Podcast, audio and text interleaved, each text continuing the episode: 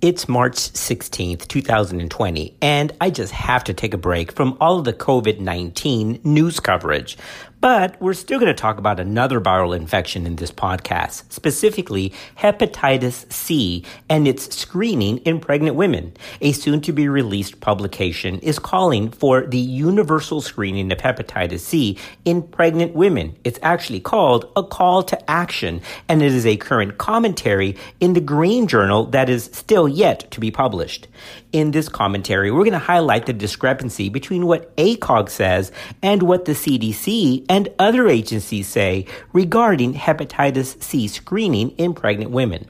This just proves that just because an organization has a stance doesn't mean all the other organizations agree. So now, in this session, let's cover the urgent need for hepatitis C screening in pregnant women.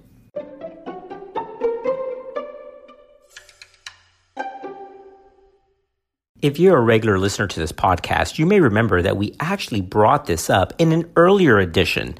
But once again, this is at the forefront of clinical news because the urgent call for action is now going out as a published ahead of print commentary soon to be released in obstetrics and gynecology.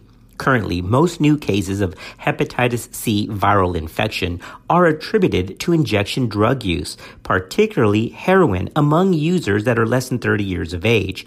And this is because of the increase in the widespread opioid epidemic.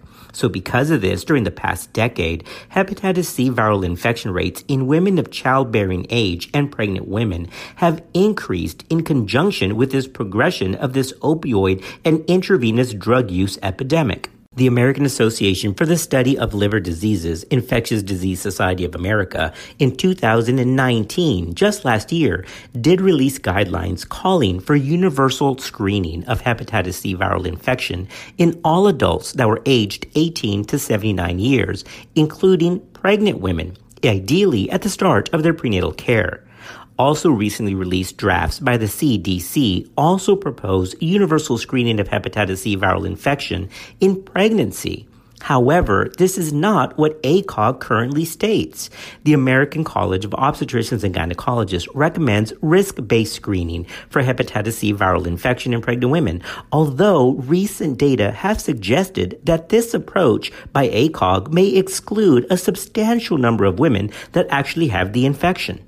For many women of reproductive age, pregnancy is one of their few points of contact with their healthcare provider, so pregnancy could provide a crucial time for targeting this population. Moreover, with the availability of highly effective, that's greater than 90% response rate, and safe, direct acting antiviral drugs for hepatitis C, compared with other pegylated interferon based regimens, which are associated with much more significant side effects, the cost and side effect profile of this new hepatitis C viral treatment should not be a barrier to patients.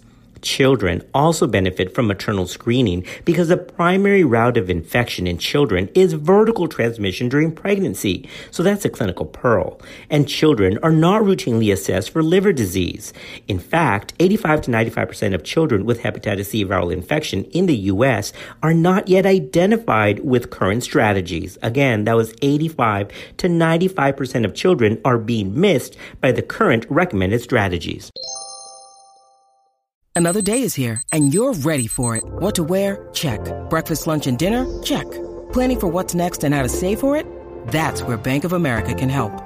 For your financial to-dos, Bank of America has experts ready to help get you closer to your goals. Get started at one of our local financial centers or 24-7 in our mobile banking app. Find a location near you at bankofamerica.com slash talk to us. What would you like the power to do? Mobile banking requires downloading the app and is only available for select devices. Message and data rates may apply. Bank of America and a member FDIC. When you need mealtime inspiration, it's worth shopping Kroger, where you'll find over 30,000 mouthwatering choices that excite your inner foodie. And no matter what tasty choice you make, you'll enjoy our everyday low prices, plus extra ways to save, like digital coupons worth over $600 each week. You can also save up to $1 off per gallon at the pump with fuel points. More savings and more inspiring flavors make shopping Kroger worth it every time. Kroger, fresh for everyone. Fuel restrictions apply. Okay, back to some basic virology. Remember that hepatitis C viral infection is the most common blood-borne pathogen in the U.S., leading to acute and chronic hepatitis and the potential development of cirrhosis or hepatocellular cancer or death.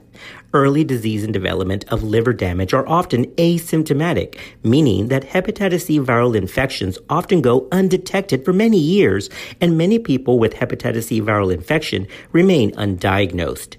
According to the World Health Organization, for approximately 30% of people with hepatitis C viral infection, the virus will just spontaneously clear within six months of infection. However, the remaining 70% of individuals will develop chronic hepatitis, and that, of course, raises the risk of cirrhosis and hepatocellular carcinoma. All right, podcast family, let's relay this back to our discipline. And what does this have to do with pregnant women?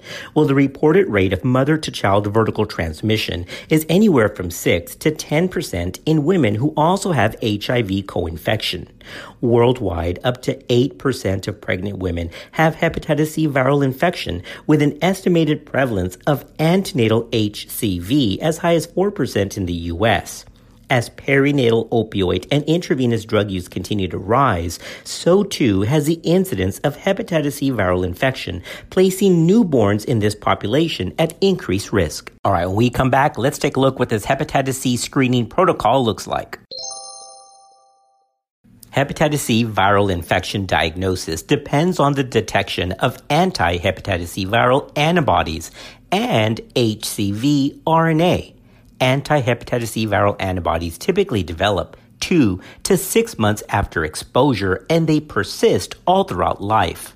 Hepatitis C screening entails assessing viral exposure using the serum antibody assay as the first pass. Patients with a positive antibody screen are then assumed to have been exposed and require further assessment.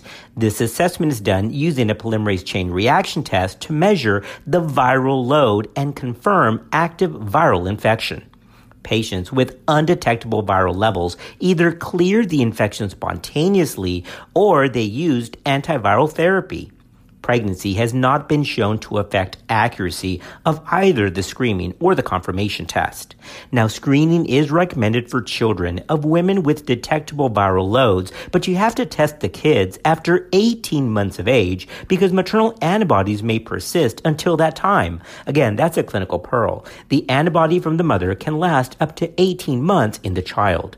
Children older than 18 months with positive antibody tests should then receive the HCV RNA test. Hepatitis C viral RNA can be tested as early as two months of age, but positive results should be rechecked after the child is 12 months of age for true confirmation. All right, we have to restate this clinical pearl again because it really is important. Remember that vertical transmission is increasingly the major route of acquiring hepatitis C viral infection in childhood, with a vertical transmission rate of 5% from mothers who have monoinfection, but it can be as high as 10% for those who have HIV, hepatitis C viral co-infection. Again, this is why this call to action is important because many of these children who are affected are asymptomatic and unaware of their infection. However, long-term infection can lead to cirrhosis and hepatocellular carcinoma over time, and it's recognized that the degree of hepatic fibrosis correlates with age and duration of infection. This is why the call for universal screening of all pregnant women has gone into play. In terms of treatment, remember that hepatitis C virus has six different genotypes affecting the selection and efficacy of treatment. The treatment goal for hepatitis C viral infection is to achieve sustained virological response. This is defined as an undetectable HCV RNA at 12 to 24 weeks after completing treatment because 99% of patients who achieve this sustained virological response remain RNA negative during long-term follow-up. This sustained virological response is considered indicative of hepatitis C cure.